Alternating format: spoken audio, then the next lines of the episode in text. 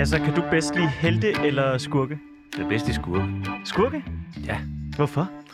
Fordi de er sjovere. Altså sådan nogle rigtige helte, det eksisterer jo heller ikke i virkeligheden, men, men, men, øh, men, men rigtige helte, de er sådan så glitteragtige og, og, og kedelige, hvorimod skurkene dammer der som regel lidt, øh, lidt kød på et eller andet. Min datter, hun ønskede sig altid, dengang hun var barn, øh, at være superskurk, sådan lidt a la doktor Durfensmert.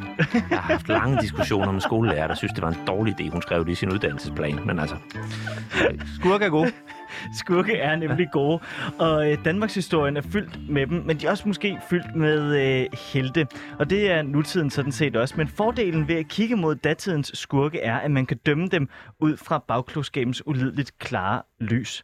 Noget, der altid har fascineret mig ved historiefaget, altså sådan ud fra et rent videnskabeligt perspektiv, det er, at man har så nemt ved at kunne øh, dømme folks handlinger ud fra nutidens etik og moral, men historievidenskaben, den kan du bruge til at forstå, hvorfor at historiens skurke, de så deres handlinger som værende gode eller fornuftige, rationelle eller måske endda nødvendige for menneskehedens bedste. I Frederiks værk, der skal vi i dag følge dom over Danmarks historiens skurke og måske rense deres navn. Nu får vi at se. Velkommen til Frederiks værk på fireogtyve syv. Mit navn, det er Frederik Vestergaard.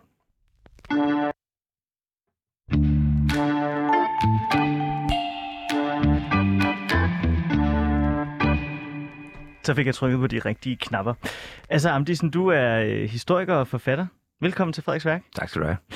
I går på Lindhardt og Ringhof, der udkom din seneste bog, Skurke og Helte. Fem udskældte danske statsledere set i bagklogskabens klare lys. Og øh, du gennemgår øh, fem banditter. Korfitz Ulfeldt, Peter Schumacher Griffenfeld, Johann Friedrich Struensee, Jakob Scavenius Estrup og Erik Scavenius. De lyder alle sammen, som om de er tyskere, men de er danskere. Ja, det kan man jo diskutere med de tidligste, men, men, ja. øh, men de har alle sammen virket i Danmark i hvert fald. Ja, lige præcis. Og det er det, der, øh, der gør, at de er samlet her. Øh, hvad har de her fem herrer, der spænder helt fra sekstenhundredetallet og så frem til efterkrigstiden til fælles? At de har fået røvfuld. Øh, altså helt grundlæggende, så er det her fem personer, som dengang, hvor jeg begyndte at lære noget om historie, ja. Der kunne man læse, at det var simpelthen det værste af det værste. Det var landsforrædere, det var skurke. Jeg havde en morfar, der betød rigtig meget for mig, som havde været modstandsmand. I hans verdensbillede, der var Erik Scavenius, han var, han var sådan lige på niveauer under helvede, eller hvad hedder det, djævlen selv, ikke? Så altså, der, der, det, er, det er dem, der altid har fået skæld ud af et eller andet sted. Så har det bare altid altså, undret mig, hvordan folk kunne være så ondskabsfulde og, og idiotiske. Og på et eller andet tidspunkt, så, så gav jeg mig så til at rode med det, og så, så var det, vi ligesom kom et skridt videre i, det, i processen, ikke? Jo. I forhold til, at, øh, altså, at de er nogle værre nogen, så øh, har du lavet sådan noget, det kan jeg meget godt lide, du har taget sådan nogle øh, små nedslag fra forskellige steder i historien, hvor, du, hvor at de her mennesker, de bliver beskrevet. For eksempel så øh, kan vi jo starte med Korfitz Ulfeldt, som øh, bliver beskrevet i to tusind nitten som Danmarks historiens mest skurkagtige ægtepar, Korfitz Ulfeldt og Leonora Christina. Han blev kaldt en af de største landsforrædere i, i historien, men hun har fået et bedre eftermæle. Men faktisk stod de sammen og var begge skurke. At det her med, at de bliver kaldt for, øh, for landsforrædere, er det også noget, der har gjort, at du har, har udvalgt dem?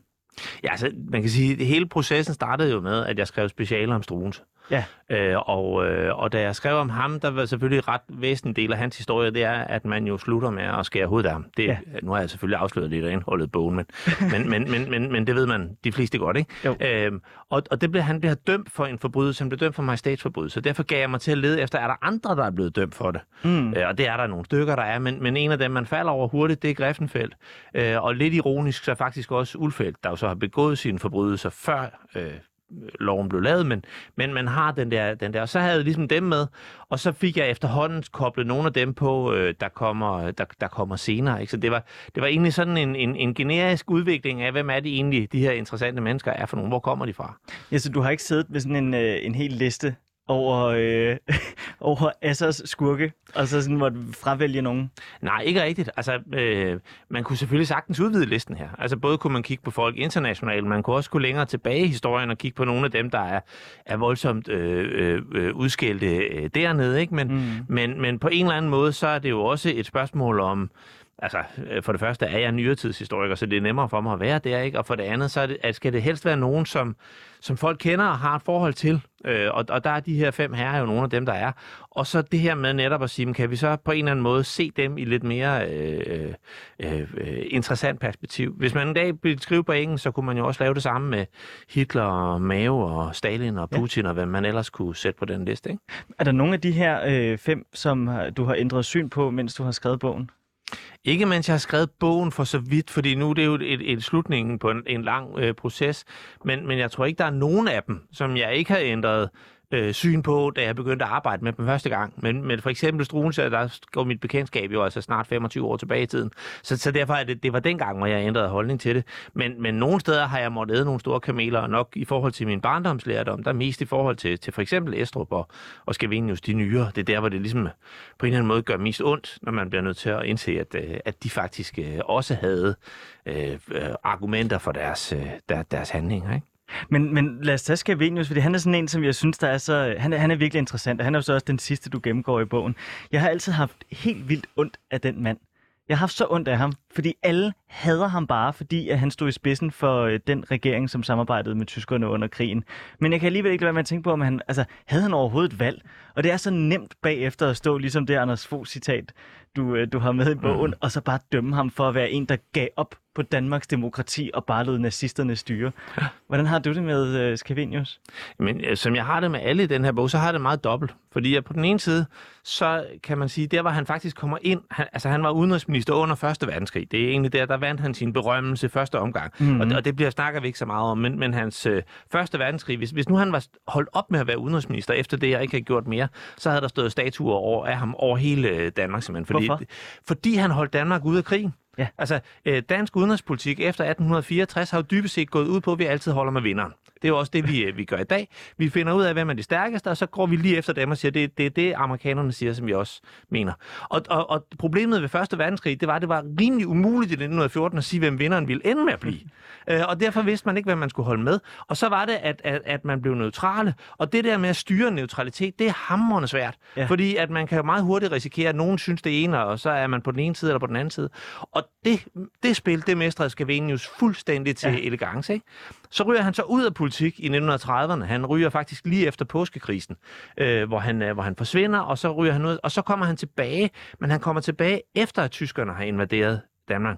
Skal man, som Anders Fogh, han er inde på, sige, at vi skulle have gjort den store modstand mod tyskerne? Og det kan man så diskutere om, om er en god idé, men skulle man have gjort det, mm. så skulle man være startet i trediverne. Ja. Altså hele nitten trediverne, der løber Stauning rundt som våd hund efter Hitler og gør alt, hvad han får besked på. Hvis, hvis, hvis han der havde oprustet, hvis han der havde lagt afstand, hvis han der havde etableret alliancer på tværs, så kunne det godt være, at man kunne have gjort noget. Nu er det jo sådan en kontrafaktisk, for det gjorde han ikke. Så, så da tyskerne de stod øh, om morgenen den niende april nede ved grænsen, der var det altid en lille smule åndssvagt at give sig til at gøre modstand. Der, der, er, der er ikke mere der. Så der, der, går, der, der kommer Scavenius ind. Der accepterer han opgaven.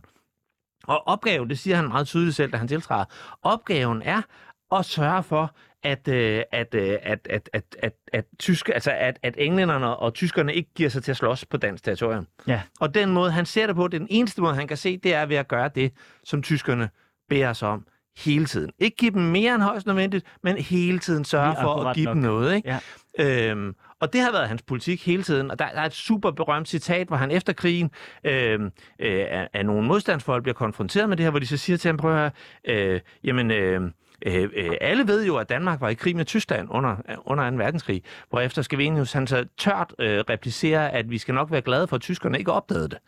øh, forstået på den måde, at det han siger, det er, at han siger, at vi på en eller anden måde allierede os, eller gik ind i det tyske øh, storrige, og derinde, der måtte vi så klare det så godt, øh, vi kunne, for at undgå krigen, for at undgå det, det ubehagelige nederlag, ikke? Så, så på den måde var det hans, hans rationale, han sagde, den her krig, den er tabt, det er fuldstændig meningsløst.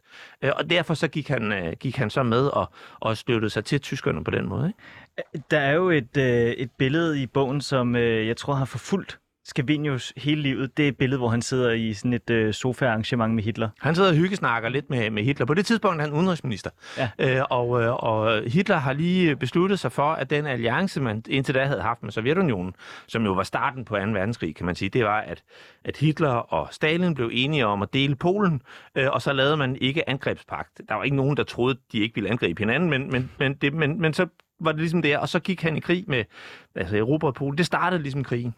Øh, da der så er gået cirka et år i sommeren nitten enogfyrre, der, øh, der bryder den her øh, alliance sammen, og Hitler angriber så øh, Sovjetunionen med alt, hvad han har. Øh, det er det, der hedder Operation Barbarossa, så vælter han ind.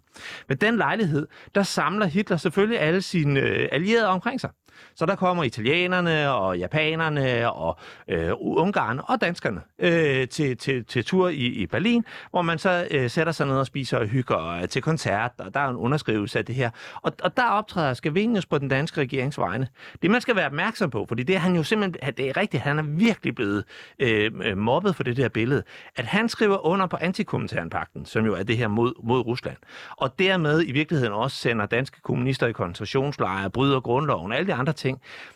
Det er selvfølgelig ikke forkert. Altså, det er ikke rigtigt, mener jeg. Det, det er, det er for, man må ikke bryde grundloven. Altså, det, det er sådan ret grundlæggende. I, i, i, det, jeg ved godt, det er kommet lidt på mod igen, men, men, men det er faktisk sådan en ting, man ikke gør. Altså, og, og, og, og, og det skulle han selvfølgelig ikke have gjort, men det lyder samtidig som om, at det var ham, der gjorde det. At det var ham, der forlokkede resten af... Det er jo ikke rigtigt. Bag ham, der sidder Stauning og Buhl og Hedtoft og H C. Hansen og alle de her socialdemokratiske koryfæer og siger, tag du bare ned og skriv under på det der. Øh, de var jo også med lige omkring den der regering, ikke? Øh, bag ham sidder også hele den danske befolkning. I nitten treogfyrre, da, da Scavenius er statsminister og, og virkelig helt op på den der og hjælper nazisterne og gør alt, hvad de siger. Der er der jo folketingsvalg i Danmark. Kæmpe flertal af danskerne, de stemmer for den her samlingsregering, de stemmer for politikken. Det er så rigtigt, at ganske kort tid efter, der bliver det klart, at, at, at nazisterne kommer til at tabe den her krig. Og så skifter Danmarks side. Så ser vi det sjældent. Vi ser det som, vi var modstandere af tyskerne fra begyndelsen. Det er jo ikke helt rigtigt. Helt fra starten. Helt fra starten. Det, ja. det, det er simpelthen forkert. Ja, vi, det, er vi var... af, det er på grund af Anne-Grethe Bjarre-Rises film, at vi tror det. Ja, lige præcis. Jo, jo, og, og også fordi det er det, vi gerne vil tro. Hele ja. perioden efter anden verdenskrig har jo været en stor omskrivning af historien, for ja. at få os til at være med på de allierede side. Og, og det var, kan der være god grund til. Altså, fordi man efter krigen meget lidt havde lyst til at blive behandlet på samme måde men som tyskerne. Men det var også skamfuldt at være så passiv omkring nazismen. Jo, jamen, jeg tror ikke engang, man kan sige, at altså, vi skriver faktisk under på antikominternpagten. Mm. Vi er ikke passive. Nej. Vi sætter danske frivillige, øh, øh, øh, formodentlig øh, øh, nogenlunde samme mængde frivillige, som dem, der deltager i modstandsbevægelsen, sender vi til at, at bekæmpe øh, russer. Vi er ikke passive. Nej. Vi hjælper nazisterne. Okay, og så den, mener den, jeg så, den, at det, det er skamfuldt at være så meget medløber. Ja, lige præcis. Ja. Medløberiet er skamfuldt. Ja, ja. Og derfor, da man så skifter sider, det gør man jo ikke, fordi man ser, at Hitler nok ikke ligefrem er verdenshistoriens øh, øh, fantastiske, mest fantastiske helt. Så, så skifter man jo side, fordi det ser ud som om, at Hitler er ved at tabe. Mm-hmm. I midten af treogfyrre, der er man ret overbevist om, at nu er der et halvt år tilbage. War is over by Christmas, ikke? Øh, og, og derfor skynder man sig at skifte side. Derfor skynder socialdemokraterne at hjælpe jøderne, fordi de tænker, at det kunne måske give lidt god pres, når nu amerikanerne kommer om en måned. Jeg tror, så, det var så kalkuleret. Nej, ikke, ikke sådan. Altså, jeg tror, der, du, ligesom vi kan gøre det med alle de andre her, så er det jo heller ikke fordi, at H C. Hansen har vågnet om morgenen øh, i oktober nitten treogfyrre og sagt, i dag, der vil jeg sgu godt nok øh, læfle fra amerikanerne, når nu, at, at vi, det har han ikke tænkt. Men, men han har måske nok tænkt på, øh, øh, nu kunne han gøre noget. Hvis han havde stået i den samme situation i toogfyrre, så ville han have tænkt, jamen det er for farligt, eller, eller det er for meget, eller det gør vi ikke, eller, eller de er jo også lidt selv ud om det, eller hvad han nu har tænkt, ikke? Men, men man må konstatere, at nazisterne i nitten enogfyrre, der kræver det at få udleveret de danske kommunister, og så bliver de udleveret af de danske magthavere, og i nitten treogfyrre kræver nazisterne at få udleveret de danske jøder, og så, udleverer, eller, så, så, så sørger man for at få dem reddet, få dem praktisk. Mm. Forskellen på de to punkter, en ændret moralsk, etisk øh, forståelse, eller et spørgsmål om Stalingrad og eller Aldermagen, der har vækket i mellemtiden. Det er, jo, det er jo så det, ikke? Men, men pointen er bare, at i det her, der står Scavenius som ja, en af de ja. meget få, og siger, det her, vi bliver nødt til at, at, at, at, at samarbejde med, med tyskerne. Vi er nødt til at gøre de ting, de gør. Det siger han før nitten toogfyrre, eller Aldermayen og alt. Øh, altså, det ser ud, dengang det ser ud, som tyskerne vinder. Han siger det på det tidspunkt, hvor det ser ud, som om englænderne og amerikanerne vinder det. Og han siger det endda efter krigen, øh, dengang, øh, hvor de faktisk har vundet. Og det et eller andet sted indgyder hos mig noget respekt. Altså, der, der er en... Øh, der er noget, der er noget rigtigt i det der med at have en holdning, og så faktisk stå ved den. Ja. I stedet for, øh, når det bliver upopulært, eller i mindretal, eller øh, øh, kritisk, at så skifte holdning og sige, det har jeg ført også ment hele tiden, som resten af det danske samfund. Og det er ikke bare politikerne, det er også alle, hele den danske befolkning, der lynhurtigt vender rundt, da det bliver klart, at Montgomery er på vej ind i Danmark. Og, og den selvforståelse, der tror jeg, der er noget. Der, der kommer, kommer Scavenius, selvom at der er mange af de ting. Altså jeg, jeg synes for eksempel det her med udleveringen af kommunisterne i, i enogfyrre, det er, det er en skændig handling. Altså det, det, det, det, det skulle man ikke have gjort. Nej. Så der er han en skurk. Men det der med faktisk at stå ved, hvad man har gjort, og tage ansvaret for det, og blive ved med at forsvare det, i stedet for at skifte holdning, fordi at meningsmålene skifter, det synes jeg på den anden side er, er, er noget heldigagtigt. Og på den måde bliver Scavenius bare, ja, det, på sin vis kan man sige, det er radikalt. Nu meldte han sig faktisk ud af det radikale Venstre, da han skulle være udenrigsminister under krigen, ah, okay. fordi at han, øh, han, han egentlig primært opfattede sig som diplomat, mere end oh. som politiker, ikke? Men, men, men, men det gør jo, at man får et mere helt billede af politikeren Scavenius. Ja. Han er, som de fleste af os i virkeligheden, nok hverken helt eller skurk, men derimod et, øh, et begavet menneske, der forsøger ud fra sine egne rationaler, ud fra sine egne idéer, øh, og, og, og, og løse den opgave, som han er blevet stillet overfor. Og han, nogen skulle jo gøre det. Han dør jo i toogtres. Ja. nitten toogtres. Da han dør, er der så øh, en, altså, er der meget dårlig stemning omkring ham, og har den ændret sig efter hans død? Altså man kan sige, jeg tror, der er sådan en, en revisionistisk bølge på vej nu, hvor der er flere, der begynder at være sådan, nu, vi må hellere øh, se på ham i et andet lys og en anden. Altså han har for eksempel først for ganske få år siden fået sit maleri op sammen med alle de andre danske statsminister inde på Christiansborg. Ej. Det er jo et tegn på, at der, at der sker noget, ja, ikke? Men det der synd, det ikke er kommet før. Det, det er nemlig, det er en lille smule synd, også fordi det er det der med at stå ved, øh, hvad, hvad det var, hvor vi var. For på år siden var der en kæmpe stor øh, kamp oppe i Lyngby. Fordi den vej, han boede på der i toogtres, altså det sidste ja. år af sit liv, der var nogen, der fik den idé og kaldte den Erik Scavenius-vej. Oh. Og det gav ballade. Kommunalbestyrelsen var helt op, og lokalpressen, det endte med, den fik et andet navn, sådan Rosenvingen, eller hvad, hvad det nu er, sådan noget hedder, når det, når det er kommunalbestyrelser, der skal finde noget ufarligt. Det er Men, sjovt, at det er et problem, når man ikke har noget imod, der kommer kommunister, kommunister i... Øh... I, i gadenavnene. Jo, men det er jo så også igen, fordi at man jo netop har... Altså, kommunisterne var en del af modstandsbevægelsen. De var jo en del af sejrherrene ja, øh, efter den der, ikke? Jo, jo. Man kan sige, det har jo så forandret sig øh, i dag, og man, man taler jo også nu om, at man vil til at pille nogle af de her ting ned igen, ikke? Ja, jamen, så, så der er jo altså, den der diskussion af, hvordan gør vi med, med mindesmærkerne, og hvordan gør mm. vi med... Den, den, er jo, den er jo stående. Men, men det viser bare... uden at, at tage stilling til den anden diskussion, så viser det bare, mm. at Scavenius jo realiteten ikke er tilgivet endnu. Ja. Og øh, jeg synes også, altså, det er jo ikke så forfærdeligt lang tid siden, at øh, Danmarks Radio øh, i deres, nogle af deres historieprogrammer også har kørt sådan en, er han en helt, er han en skurk? Altså, mm. der, der er ikke nogen, der har fundet ud af endegyldigt, hvad de skal mene om ham. Men jeg synes, det billede, du har valgt af ham som introduktion til kapitlet, jeg synes, han har en tristesse i øjnene, altså. Om det er også et greb tidspunkt. Altså, han, han bliver fotograferet der lige i begyndelsen, altså i nitten treogfyrre. Altså, prøv at forestille dig at være statsminister i et besat land. Det er satme godt nok svært at sætte det store smil op, ikke? Altså, øh, øh, der, er, der er noget i det der.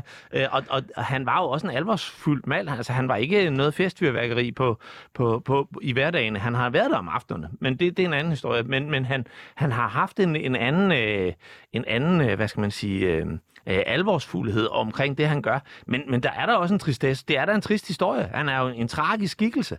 Altså, den her person, der dirigerer os igennem først den ene krig, og da den anden krig kommer, der kunne han have sagt, nej, ved du hvad, jeg sidder fint heroppe på Råbgård i Nordjylland, og jeg kan drikke champagne og, og, og har køer nok til at kunne leve af dem til den her krig er slut. Jeg kan bare blande mig udenom. Det gør han ikke. Han går ind og tager et ansvar. Han forsøger at gøre noget, som ganske vist er forkert, men, men, men derfor forsøger han det alligevel. Øh, og så bliver han så derefter krigen, for at være helt ærlig, gjort til syndebuk, og bliver det stadigvæk øh, i udstrakt grad syndebuk for handlinger og holdninger, som alle danskere og hele det politiske establishment egentlig havde delt oprindeligt. Og det er derfor, jeg har ondt af ham. Det er fordi, ja, fordi han, han bliver syndebukken, ikke? Ja, men ja. Det, er, det er jo en del af hans øh, opgave. Det karakteriserer jo alle de personer, vi har med her i bogen i virkeligheden, ikke? Jo. Det er, at de er personer, som, som taber. Ja. Altså deres, deres, deres politiske projekt fejler. Nogle gange får det så revanche senere, eller sådan, men, men i, i sig selv, der er det... Og, og det, er jo, altså, det er jo også en del af det der med at, at være en, en skurk. Altså dybest set, så er det vel det der med, at det altid er vinderen, der skriver historien. Mm. Så dem, vi ser som, historie, som skurkene, det er jo ikke dem, der vågnede op om morgenen tilbage i sekstenhundredetallet, sagde, i dag vil jeg være ond. Det, det, er, det, er, det er i stedet for dem, der tabte. Og, og et eller andet sted, så har det lidt sådan, jamen bliver man et dårligere menneske af, at man taber? Hvis det er tilfældet, så har vi et demokratisk problem i det hele taget. Ikke? Altså. Jamen det er rigtigt, men der er jo noget fascinerende i, i, i, i vores diskussion omkring historiebrug i dag, det er jo, kan vi dømme fortiden ud fra nutidens etik og øh, moral? Og det er også derfor, vi ser, at de her fem personer her, den, de ændrer, dem ændrer vi holdninger til, alt efter sådan, som, som, som tiden går fra, øh, fra sekstenhundredetallet og frem. Ikke? Frem, ja. men, men hvordan har du det egentlig som, øh, som historiker, når du sidder og kigger tilbage i tiden? At, at, har du svært ved at lade være med at holde de her mennesker op imod nutidens etik og moral? Selvfølgelig har jeg det. Altså, øh, øh, hvis, hvis ikke det var svært øh, at gøre det der, så ville det jo være nemt at være historiker, og så ville vi jo miste vores job alle sammen. Det, det ville være uheldigt. Men, men det, det er faktisk svært at overvinde den der... den modstand, der ligger i at forstå, hvordan tingene... Fordi det handler om, hvordan kausalitet... Altså, hvordan, hvordan hænger tingene sammen? Når jeg gør én ting, hvad sker der så? Når, når, når, når, når Struensee forestiller sig, at, at alle mennesker dybest set øh, øh, kun agerer på baggrund af deres øh, fysiske øh, lyster. Øh, at, at der ikke er noget, der ligger i fællesskabet. Der er ikke noget sjæl, der er ingenting. Når han står der i sådan et helt mekanisk verdensbillede, så er det resten svært at forstå. Det kræver arbejde at komme ind og fange, mm. komme om bag den der.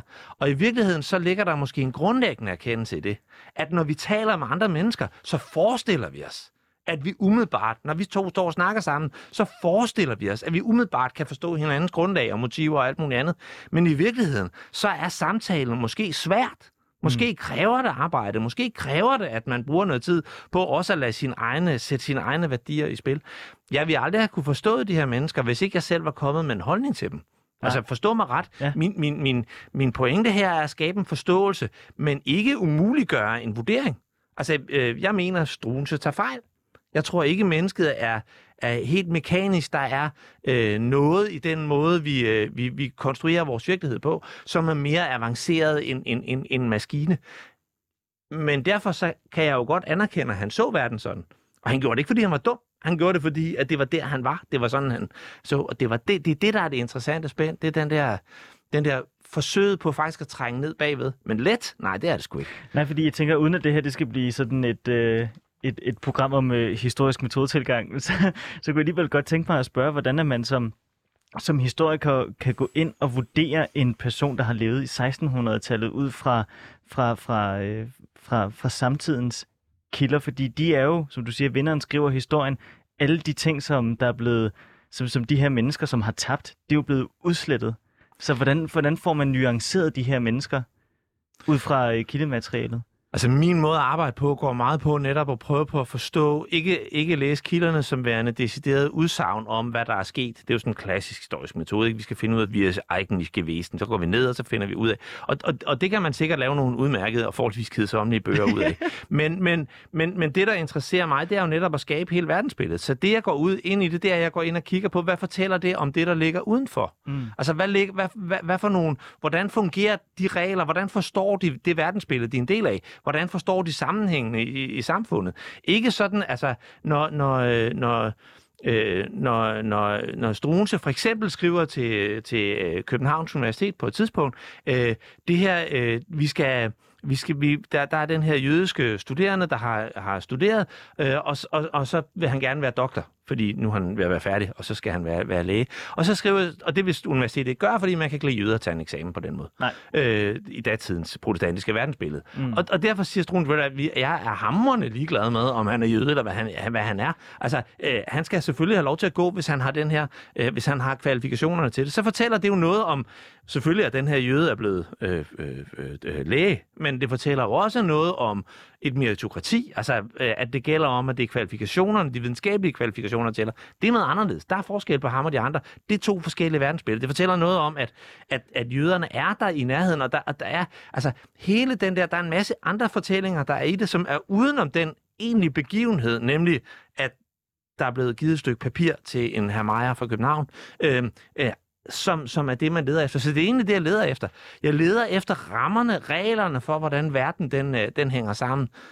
Og, og så er jeg måske mindre interesseret i de konkrete begivenheder, selvom at de selvfølgelig også er sjove og sætter, giver mening i det. Hvad, hvad har man gjort? Og, og sådan, ikke? Jo. I, nu hvor du nævnte gadenavne før omkring uh, Scavenius, det var mm-hmm. meget svært, så uh, er der jo en med i, uh, i, i bogen, som uh, har en del gadenavne opkaldt efter sig, og det er jo uh, Peter Schumacher Griffenfeld. Ja, Griffenfelds gader og sådan noget. Og, og det er jo sympatisk, fordi at han, øh, altså, det er fordi, at han hurtigere bliver, øh, bliver reddet, altså rehabiliteret end de andre. Okay. Øh, der går ikke ret lang tid, faktisk skal vi kun lige op på den anden side af år sytten hundrede. Ja, fordi øh, han dør i seksten nioghalvfems. Ja, og lige op på den anden side af sytten hundrede, der begynder man ligesom at tage ham tilbage igen. Man kan sige, at Griffenfelds projekt var jo, at han, øh, han er, drager ud i verden, da på det tidspunkt, hvor verden er ved at eksplodere. Han er på dannelsesrejse øh, i efterværende af tredive-årskrigen. Han oplever... Okay, vildt tidspunkt også. Ja, fuldstændig absurd øh, øh, øh, steder at tage ud for at kigge på verden. Han er i England på det tidspunkt, hvor de... Hvor de, øh, hvor de, øh, hvor de øh, har hele diskussionen, de starter med at hugge hovedet deres egen konge og, og, og Cromwell og puritanerne. Han sidder og kigger på det der og siger, prøv at høre, den her måde, hvor vi slår hinanden ihjel, fordi vi ikke kan finde ud af, hvem der skal bestemme, den er jo helt grotesk. Og det han er ikke enig om, det siger alle statstækkere på det her tidspunkt, Grotius, Pufendorf, alle de her. De siger sådan, prøv at høre, det vi er nødt til at gøre, det er, at vi er nødt til at sikre freden. Krigen er det ondeste onde, og nu er vi nødt til at sikre freden, og den eneste rationelle måde at sikre freden på, det er ved at indføre diktatur. Ja. De kalder det enevælde, ikke? Men, men det, er, det er det, de gør. Det er et fredsprojekt. Altså, det, det, det, er, det, det er sådan lidt svært for os i dag. Der, diktaturer er typisk ikke fredsprojekter, og i hvert fald ikke sådan. Men det er det faktisk. Og det, han siger, det er, at vi ønsker at skabe en stat, der, hvor man kan overskue, hvem der bestemmer, hvor reglerne er til at gennemskue, så når man ikke bliver dømt på en måde det ene sted, et andet, på en anden måde det andet sted. Det er egentlig det, han sætter sig for. Og det etablerer han super god. Han gør rigtig meget danske lov, og øh, statsstyret bliver organiseret. Og så da han først får styr på det, så sker der det, at kongen dør. Han er blevet ført frem af Frederik den tredje, så dør kongen. Øh, så får Christian den femte, der øh, overtager kongemagten. Frederik den tredje, han er klog, eftertænksom og videnskabeligt orienteret, øh, og rimelig kedelig. Øh, Christian den femte, han er ikke spor kedelig, han er en fordrukken idiot. Var det Frederik den tredje, der var så kristen? Altså så sindssygt protestantisk, at han nærmest var så protestantisk, at han tænkte, sådan staten skal holde op med at eksistere, fordi der skal kun bare være Gud. Ja, lige præcis, og, ja. Det, og det er det, han gerne vil hen. Ja, så han, han, har, han har, som de fleste mennesker, også sine egne huller. Der, der, der kom et par gyldenløver, øh, som jo er, øh, hvad skal man sige, kongefamiliens aflæggere øh, øh, med elskerinder. Så jo, men, helt men, har han ikke ramt den, men det er rigtigt. Det er han, rigtigt. Der er en øh, ja. fransk ambassadør på et tidspunkt øh, i den her periode under Frederik den tredje, der skriver et brev hjem til, øh, til Paris, hvor han brokker sig over, at København er blevet så vanvittigt kedelig ja. under Frederik den tredje. Og det skal nok passe. Altså man kan sige, Christian den sjette havde jo også lidt af det, men Christian den femte, der overtager kongemarken, han er i hvert fald ikke. Han, han drikker, han tager på jagt, og han ja. kan slet ikke styre en skid. Øh, øh, og så gør øh, øh, øh, Griffenfeldt det for ham. Ja. Men han og Griffenfeldt har jo lige designet en enevælde, hvor det er kongen, der er udgangspunktet for al magt. Og lige pludselig så finder han ud af, at kongen er en klovn. Øh, og så tænker han, det du er jo ikke, vi er nødt til at ændre det her om igen, og så tager han al magten til sig selv. Og, og, og så er det, det går lidt galt i hans, hans projekter, ikke? Men, men allerede kort tid efter, at han, han er død, der reetablerer man, da Christian den femte, han også er død, under Frederik den fjerde, der reetablerer man i virkeligheden Griffenfelds enevælde. Og det er sådan set hans styringsprincipper for, hvordan det hele kører, øh, der er gældende helt op til atten otteogfyrre, hvor man jo afskaffer enevælden. Altså med konseilpræsident og, øh, ja, og hele det der... og, og hvad hedder det, kancelier ja, og ja, ja. porteføljer og alle de her ting, som, som man som historiker øh, elsker, fordi at det er enormt rart, at de lægger tingene nede nogle steder, når man skal finde kilderne, øh, hvor man kan forudse, hvor det er, i stedet for at skulle gætte sig frem. Så på den måde, der bygger han det, og faktisk er det stadigvæk danske lov, som jo er Griffenfeldt. Hvis du bliver uvenner med dine naboer om, hvor grænsen mellem ejendommene ligger, så er det stadigvæk danske lov, man finder frem. Det er fandme godt arbejde. Altså er det ham, der har lavet hegnsloven? Ja, i alt væsentligt, ja. Man kan sige, at han, han når jo aldrig være, han, han øh, bliver jo sat af, inden at danske lov bliver vedtaget. Men det er ham, der har arbejdet i gang, ja. Og det er hans principper. Men, men det er det, syttenhundredetallet finder frem igen, og derfor bliver han ret hurtigt øh, taget til noget igen, ikke? Øh, og derfor så får han navnene, øh, gadenavnene, og han får heller ikke skamstøtten, som mange af de andre øh, jo øh, på en eller anden måde. Og, og det har været, været en del af det, og han er jo heller ikke, fordi han er født på Købmagergade. Det er han faktisk øh, hjørnet mellem Købmagergade og Løvstræde. Der, hvor øh, posthuset ligger, der, der boede Griffenfeldt. Det som, øh, øh, da han voksede op, må have heddet Skidenstræde. Ja, så noget af den stil, ja. ja. Øh, er det ikke Krystalgade, der hedder det, det faktisk? Det, ja. Ja. Men, men, men, men jeg kan faktisk ikke huske, hvad Købmagergade hedder der. Men, men, men det er jo et meget godt navn. Han er jo købmagersøn, så derfor er der den der, de der... Men, men han, er jo, han er jo dansker, og derfor så bliver han heller ikke så upopulær, som Struensee gør. Som, Nej, for han er tysker. Den der. Han er tysker, ikke? Så på den måde kan man sige, at han kommer tilbage, og derfor har han også fået mange af de der navne og, og, og noget af æren, kan man sige, da København vokser, det er sytten atten hundrede-tallet. Men det er sjovt, at han så ikke har fået sådan en revolutionistisk øh, behandling, ligesom øh, Scavenius har, da man indfører demokrati, og at demokratiets tanker begynder at blomstre? Jo, men, men han var jo ikke demokrat. Altså, han, han var jo... Men, men faktisk er der nogle af de her danske historikere lige efter atten otteogfyrre, som, som vender tilbage og siger, at der er meget godt i Griffenfeld. Der bliver skrevet øh, Eddie Jørgensen, den øh, berømte sønderjyske. Han skriver en kæmpe biografi om ham. Og der, altså, der er forskellige, der, der, der, der ligesom tager op, og de, de trækker de gode sider af ham frem, mm. som er det her med afskaffelse af vilkårlighed, øh, systematisk og orden i statsadministration og sådan noget, ikke? Det trækker de så frem. Det der med, at han synes, kongen skulle bestemme det hele, for ellers så ville det blive krig, det er de så ikke så, så begejstrede for, vel? Så derfor er der sådan en, en, en, en dobbelthed i det, men han får jo faktisk også en del bøger. Det der så er med ham, det er, at dermed forsvinder konflikten om ham også. Mm-hmm. Ikke? Altså Struensee har jo overlevet, fordi vi dybest set kan skændes om, hvem han er, og stadigvæk gør det, ikke? Ja. Men, men, men i og med, at Griffenfeld ligesom falder til ro og bliver til, når ja, øh, han var egentlig okay, han kiksede lidt, da Christian den femte blev konge ved at ødelægge sine egne systemer, øh, og så var det selvfølgelig ikke så fedt, han blev sendt til, i fængsel i, i tyve år, øh, men, men egentlig var han okay. Og det, og det er vi stort set alle sammen enige om, så er der jo ingen grund til at skrive flere bøger om ham. Og nu er der så flere, der har gjort det efterfølgende, og, og jeg gør det jo så også nu. Men, men det er lidt det der med, at der er det fremmedartede. Det, der altid fascinerer mig ved Griffenfeld, det er jo det der med, at han er så begejstret for enevælden, ja. for diktaturet, ja. så, så, så, man, så man tænker, det, det var nu alligevel pokkers, set ud fra moderne synspunkt, ikke? Det er jo det, der er det spændende. Det er jo der, hvor, hvor distancen er størst. Det er jo der, hvor det er sjovest at skulle hen og forstå, hvordan han, han ser det. Men, men det skyldes jo tredive-årskrigen og hele det cirkus, som han har, har overvejet der. Men sådan hele de øh, enevældstankegangen var jo enevæld, og sådan noget, der var populært i sekstenhundredetallet. Mm-hmm. Altså sådan ud fra sådan politiske teorisynspunkter. Jo, og den giver jo også mening. Igen skal vi jo også tænke det ud fra en religiøs kontekst, ikke? Jo. Altså, øh, øh, hele konceptet ved den enevældige konge, at han er konge af Guds nåde. Præcis. Øhm, og det kan man jo se, hvis man tager ned på Rosenborg, så kan man finde øh, Christian den femtes krone, som før lavet af Griffenfeld. Øh, eller ikke lavet af ham, men bestilt af ham, øh, øh, udseendesmæssigt. Og, og i den, der den er, det er sådan en lukket krone, som den nye, og så er der sådan en, et kors på toppen, og jeg har altid set det som lidt sådan en radiosender, ikke? Så Gud, han siger, nu skal du gøre det, og så kommer det ned i hovedet på den enevældige konge, og så siger han, nu gør vi sådan, og det siger Gud, at det er sådan, vi gør. Det var også det, der så skabte problemer for enevælden senere, fordi da så Gud blev problematiseret lidt, altså, ja. så, så var det lidt svært at føre det samme argument igen, ikke? Men, men, men for de tidlige enevæld, der er det jo, det er jo helt centralt med den der, mm. den der guddommelige ting, der ligger i det. Men alle er jo enige. Der er jo ikke, det, er, det er jo også noget af det, der er jo ikke nogen i sekstenhundredetallet, der agiterer for demokrati. Altså, Nej, det det. Eller for ateisme. Og hvis man havde gjort det, så havde man spærret dem ind et eller andet sted, fordi det skulle for langt ud, ikke? Jeg kommer til at tænke på, at ja. dronning Elisabeth i Storbritannien, hun er vel egentlig stadigvæk underlagt Gud frem for, øh, for Folketinget.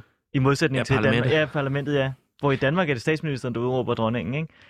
Jo. I Storbritannien der er det jo ærkebiskoppen, der gør det. Ja, men, men jeg vil så sige, at, at, at, at jeg tror til gengæld, at den danske statskirke har jo et langt mere, sammen, mere, er langt mere sammenvævet end, øh, med, med, med staten, end, øh, end den engelske er. Ikke? Altså det, der, jeg hørte en religionsfilosof, der engang sagde, at, at, at Danmark, Afghanistan og Iran, det er sådan de, de eneste lande, der har statskirker på det niveau, yeah. som vi har. Ikke? Så, så, så der er en, en sammenblanding. Men det er jo noget med, da vi så nåede til ene, altså da man skulle til at skrive grundloven, så satte man en tosset øh, biskop til at skrive det, og når man sætter biskoppen til at skrive det, så får kirken en stor plads. Hvis de ja. havde sat en bødker til det, så havde øh, bødkerlaget været indskrevet i forfatningen, og så havde vi gået og sagt, det kan vi ikke gøre noget. De er nødt til at tage sig af indskrivningen af folk øh, i dag. Det, det er sådan, det er. Men, men det, det er en anden historie, kan man sige. Nu hvor øh, vi snakker meget om øh, Griffenfeld, og vi snakker om øh, demokrati versus enevælde, hvor øh, enevælde det er en fredsgaranti, ikke? Mm-hmm. Så øh, jeg synes egentlig, der er ikke så mange... Jo, altså, jo, jeg ved godt, du elsker Struensee, altså, men jeg mener, jeg synes bare, han, han, han er en, alle ligesom kender. Ja. Så bare lige hurtigt for at vende ham. Jeg kan huske, da jeg gik i øh, grundskolen, og jeg fik at vide, at der engang var en læge, som havde vippet vores kærlige konge af pinden ja, til fordel for sine ja. egne ja. tanker og hans eget projekt. Ja. Ja. Så tænkte jeg, det var dog lige godt satans, at han kunne drømme om at gøre det ved vores pæne ja. kongehus. Ja, han gik en gade i seng med dronningen. Det ja. er endnu værre, ikke? Men så så jeg i to tusind og tolv en kongelig affære, mm. og så tænkte jeg, genial mand. Han havde, det er jo, det er jo nu, han er jo fremtidsvenske. Mm. Han er jo demokrati og fritænkning, og han er endda charmerende, fordi det er Mads Mikkelsen. Altså sådan stor. Ja. Jeg tænkte bare sådan, hold kæft, Struensee, mand, han havde sgu fat i noget. I modsætning til de dumme danskere dengang. Ja. Det, men... det, det vidner om, hvad der, hvad der bare skete i, i de år. Jo, jo, og Struensee, nu er det, han er den, jeg kender bedst af dem, ikke? Og, og det har været enormt sjovt. Og, altså, da jeg begyndte at skrive speciale i sin tid, der er det første, jeg gør, det er det, man gør. Så tager man ned på Det Kongelige Bibliotek, og så finder man alle bøgerne, der handler om Struensee, og bestiller man den hjem. Den første bog, jeg bestilte ned, det var en fyr, der hed Reinhard Schløsser. En bog fra nitten enogtredive, som var... Jeg troede, det var en biografi, sådan en tysk biografi om, hvad Struensee var for en fætter. Ja. Det var det ikke. Det var en fire hundrede enogtredive sider lang liste over skønlitterære bøger skrevet om Struensee i nitten enogtredive. Altså, han har haft så meget et efterliv, at man næsten ikke kan forestille sig det. Han var øh, først pro-enevælde, så var han øh, imod enevælden, da vi kom lidt længere frem, ikke? Så blev han tysker. Det er noget, man først opfinder på et senere tidspunkt. Det har de sgu ikke tænkt over, det de smed ham ud der i sytten tooghalvfjerds, men det blev han så, ikke? Så det blev han i slutningen af attenhundredetallet. Han har været jøde. Der, der er tyske historikere, der mener, han er jøde. Der er også nogen, der mener, han er antijødisk øh, i den der faktisk heltebiografier om, hvordan han udrydder jødedommen i Danmark. Det er helt sort. Altså, har intet med noget at gøre, men, men det bliver også skrevet øh, på det der tidspunkt, ikke? Så bliver han stor F N-tilhænger efter krigen, ikke? Og i tresserne går han ind for fri sex. Flemming øh, og Vivi Flint, de laver Dødens øh, Teater, som jo er en, et, et, sådan et nøgenteater, hvor de alle sammen løber rundt, og så så er de seks og dronninger og, og konger, og det, det handler om Struensee også. Øh, der, der er lavet øh, mindst tyve tysk pornofilm om Struensee, hvilket også er en forholdsvis øh, sjælden ting for politikere, at de opnår det. Øh, Sarah Palin nærmer sig, hvis tror jeg. Men, men ellers så er det sådan, øh, og, og i firserne blev han så til den store liberal, og i halvfemserne gjorde Enqvist ham til, til, til socialdemokrat, hvilket er, er helt hul i hovedet. Ikke? Og, og, og så den film, du så, øh, Den Kongelige Affære, den har jo virkelig det budskab, at, øh, at, øh, at der er meget, der skal gøres, og hvis du er en rimelig retfærdig, og hvis du prøver virkelig at gøre noget ved det, øh, og ikke bare nyder tilværelsen og holder fester og går i seng med Alicia Vikander og hvad man ellers kan forestille sig af rare ting. Hvis, hvis du gør en mere ved det, så får du hugget hovedet af. Det kan ja. ikke betale sig, det spilder tid. Det er sådan øh, min generation, altså Nikolaj Selde har lavet den og mig, vi er fire dage øh, Nej, i alder i øh, forskel mellem. Og, og, og, og, og hans bud på det, det var, at det kan ikke betale sig. Altså øh, nyd det, mens du har det, og så øh, øh, have festen. Jeg, jeg har altid synes, det var et fjollet budskab øh, at få ud af det, men, men pointen er bare, at han skifter holdning helt. Altså, han er et super godt eksempel på, hvordan at man, man ændrer tydningen. Og det, der er godt ved ham, det er ligegyldigt, hvad for en tidsalder vi er i, ligegyldigt, hvad for en ideologi du har, så kan du sige, om Struensee mente det samme. Øh, fordi vi i virkeligheden ikke ved så meget om, hvad han, hvad han mente. Synes jeg jo så, indtil jeg skrev mit speciale, som var utrolig klogt og rimelig kedeligt. Øh, men som det netop... Øh, kan du huske, du fik for det? Øh, ja, det kan jeg faktisk godt. Jeg fik elleve. Øh, men jeg havde faktisk skrevet den første udgave, som var, som var, var mere sådan underholdende og, og, og ret sjov. Øh, og så viste jeg det til min læsegruppe, som er nogle, nogle ret dygtige historikere, og sagde, det der, det kan du sgu ikke aflevere.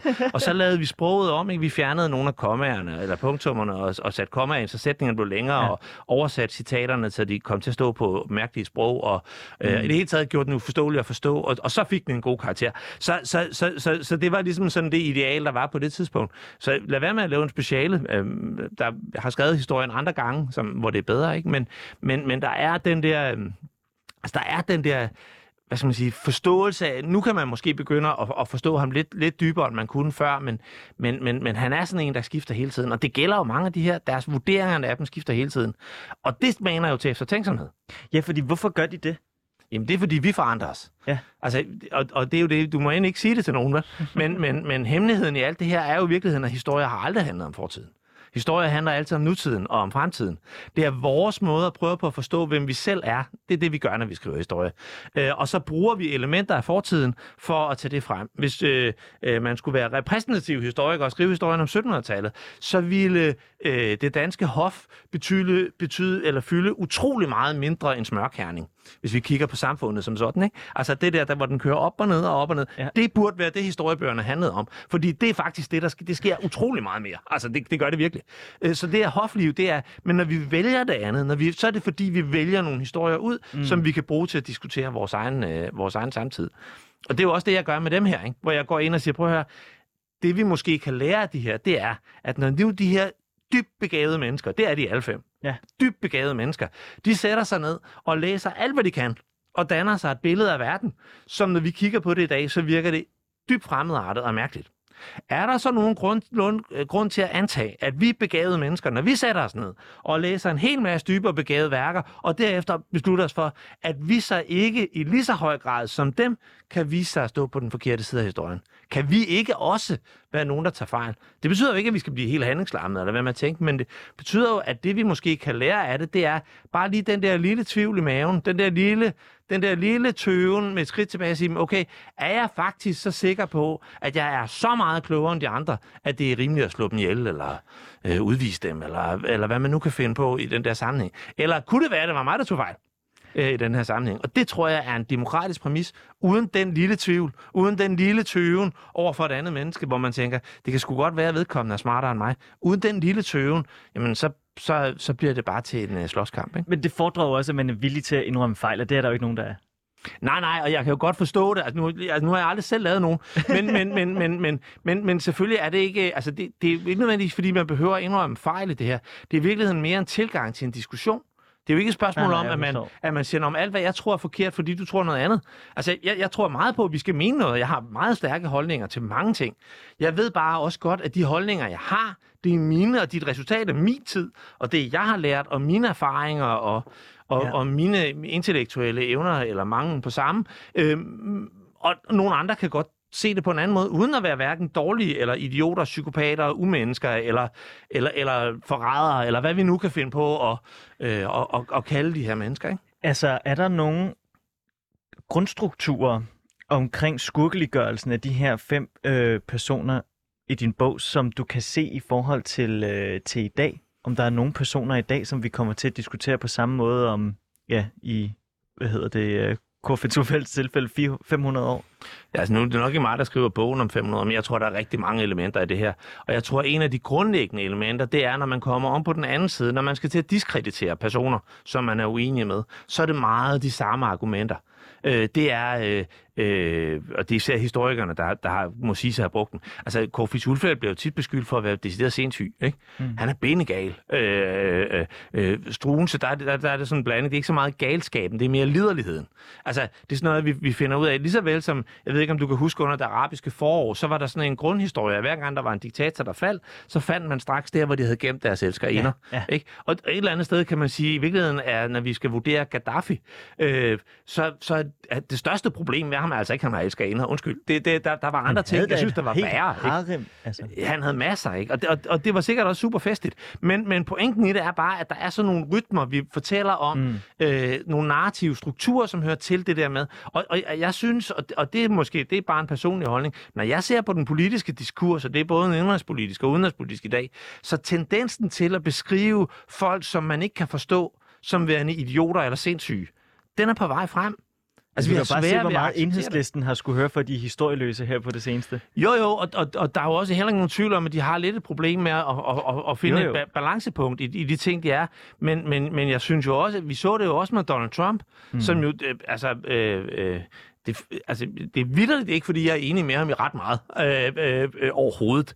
Men, men, men på en eller anden måde, så er det øh, intellektuelt dovenskab bare at sige, at han er sindssyg. Vi ser det lige i øjeblikket med, med, med Vladimir Putin, ikke? Som jo også, der kører hele tiden historien om, han er, han er, han er, han har den der, øh, øh, han er sindssyg, han er ja, nok syg. Folk sidder og fjerndiagnostiserer ham. Ja, han har ja. siddet for meget alene under corona, han er lige blevet isoleret, ja, ja. han er blevet helt bims. Ja, og altså, Hans Engel lavede, efter min mening, superoverskriften ved at skrive en morders kolde øjne, hvilket sgu ikke er en særlig nøgtern og, og, og koldsindig analyse af en, en, en, en statsleder fra et udlandet. Okay, igen, jeg er heller ikke enig med Putin, og det er heller ikke, fordi det skal være et forsvar for ham. Det, jeg siger i det her, det er bare, at alle de mennesker, selv Vladimir Putin, eller Hitler, eller øh, øh, Korfitz Ulfeldt, de, de, de havde jo ikke en intention om at være onde. De havde en intention om at være gode, og hvis vi vil forstå dem, så bliver vi nødt til at gøre det i to tempi. Først bliver vi nødt til at forstå, hvad var det så, de synes var det gode, og hvorfor var det, de synes, hvad var det for nogle, nogle mekanismer, de, de mente, de måtte bruge for at, at forstå, eller gøre det gode i den her sammenhæng. Når vi så er færdige med det, har det en, så kan vi lave en vurdering ud fra vores eget og sige, det synes jeg ikke er rigtigt, mm. eller det synes jeg er forkert, eller, eller det synes jeg... Og det eneste, jeg garanterer, det er, hvis vi sidder i øjeblikket og laver en vurdering af politikere, der sidder rundt omkring, jeg lover dig, at når der er gået fire hundrede år, så er vi alle sammen idioter. Altså, det er, det er, det er, det, det er grundpointen. Ligegyldigt om du er på den ene eller den anden side. Altså, vi kan godt sidde i dag og sige, at Korfitz Ulfeldt, det var noget værre noget, det der med, at han solgte os til, til svenskerne. Men du nævner selv Frederik den tredje, som var en religiøs fanatiker i et niveau. Hans far, Christian den fjerde, som vi holder så meget af, ikke? Som havde en rigtig, rigtig dårlig vane med at gå rundt og brænde kvinder på bål, ikke? Mm. Øh, øh, fordi han ikke syntes, de var protestantiske nok. Altså, hele den der... Hvad skal man sige? Det, det eneste, vi kan vide med hundrede procent sikkerhed, det er, at når der er gået fire hundrede år, så den måde, vores verdensbillede er på, det bliver regnet for at være nogenlunde lige så tåbeligt som de mennesker, som vi, vi kritiserer. Og det giver jo også rum til eftertanke, tænker jeg, ikke? Apropos eftertanke, altså Amdisen, så er der en person, som jeg er overrasket over, at øh, ikke fandt plads. Jeg ved godt, at du har en redaktør, og der er alle mulige grunde til. Øh, altså, men... Du har taget Jakob Brøndum Scavenius Estrup med, og ikke Christian den, øh, Christian den, øh, den tiende. Han begik jo statskup. Det er rigtigt. Man kunne sagtens have taget Christian han den tiende med. Han begik statskup, men under krigen. Ej, en fyr. Ja. Vi skal han, han... alle sammen have hans lille, lille våbenskjold på vores øh, revers. Ja, ja, og, og det er jo, altså, igen, det er jo det, der nogle gange, så kan man sige, at Scavenius, han var utrolig uheldig, fordi at han var jo lige så involveret i påskekrisen. Han var bare i den anden side. Han sad ja. den regering, som Christian den tiende satte af i, ja. i, i, i der marts tyve, ikke? Jamen, jeg kan simpelthen øh, ikke forstå, men... at vi kan hylde en konge, der begik statskup under demokratiet. Jamen, altså, det er fordi, at det der med statskup i virkeligheden er noget, der sker ret meget. Vi gør jo også med Stauning, ikke? Når han sætter til side sætter grundloven og siger, jamen, jeg er ligeglad med grundloven, så fjerner han jo også sin egen legitimitet i nitten enogfyrre. Og dermed er det, han gør der, da man internerer kommunisterne, det er jo også et statskup. Så, ja. så det, det er nærmest en politisk tradition, kan man sige. Og Estrup er jo i virkeligheden den, der er den første i demokratiet, som laver statskup, kan man sige. Fordi han i... i, i øh, øh, altså, man kan sige, han gør det jo inden for lovens rammer. Øh, forstået på den måde, der jo står i grundloven der efter atten otteogfyrre, mm-hmm. at det er kongen, der udpeger statsministeren. Det gør der sådan set stadigvæk. Men vi ved også godt, at hvis Margrethe udpeger øh, øh, øh, øh, lederen af, af, af, af Nye Borgerlige eller et eller andet andet, Pernille Vermund. Øh, ja, ja. Øh, så, så bliver der en satans ballade, ikke? Jo, jo, jo. Øh, og, og, og det ved man godt. Men, men, men dengang var det faktisk sådan. Så han blev udpeget. Og så når Folketinget, som i høj grad bestod af sådan nogle øh, ekstremistiske, radikaliserede øh, venstrebønder, altså partiet Venstre, øh, når, når, når de så bestemte, at, at øh, noget andet end det, han havde, så lod han bare være med at indkalde det. Og hvis de vedtog noget, så ignorerede han det bare. Og når de ikke ville stemme for hans finanslov, jamen så lavede han en provisorisk finanslov, hvor han et eller andet sted bare kørte showet for sig selv, ikke? Så man kan sige, han, han gjorde jo nogle af de der diktatorting, ja. Men på den anden side, ikke? Ja. Så har vi jo også utrolig travlt lige nu med, for eksempel i forbindelse med Donald Trump, som vi var inde på før, mm-hmm. der siger man, at det er jo pøbelvældet. Hvordan kan fanden kan folk stemme på sådan en idiot? Hvis de stemmer på ham, så, så må der jo være noget galt med dem, så kan vi ikke overlade det. Og i virkeligheden var det et af Estrups argumenter, at hvis vi laver et valg, dengang var valg jo meget mere konkrete, altså i dag, der, der skal vi jo stemme og ja, ja. stemme steder. Dengang, der mødtes alle stemmeberettigede mænd, og det var kun mænd, øh, som de mødtes et sted, og så, så, kunne man, så kunne man have valgflæsk med, ikke? Det er det, valgflæsk er. Det er det mad, man giver til folk og øl, og så drikker de sig fulde og holder taler, og så overlader man til dem at stemme på, hvem der skal have magten. Og Estrup sagde, det, det kan simpelthen ikke nytte noget, vi får pøbelvælde. Det er jo helt tilbage til Platon, hvor man taler om det der pøbel, pøbelvælde, ikke? Og, og, og det siger han, det går ikke. Derfor siger han, dem der, dem, der skal bestemme, det er også dem, der ejer jorden, for det er dem, der risikerer noget. Det er ikke de her lemfældige kapitalister, altså dem, der bare ejer kapital, øh, som bare kan skifte emne eller flytte ud af landet. Det er ikke arbejderne, der bare skifter arbejderne. Det er dem, der hænger i jorden. Det er dem, der må have den afgørende beslutning. Han kæmper mod pøbelvældet.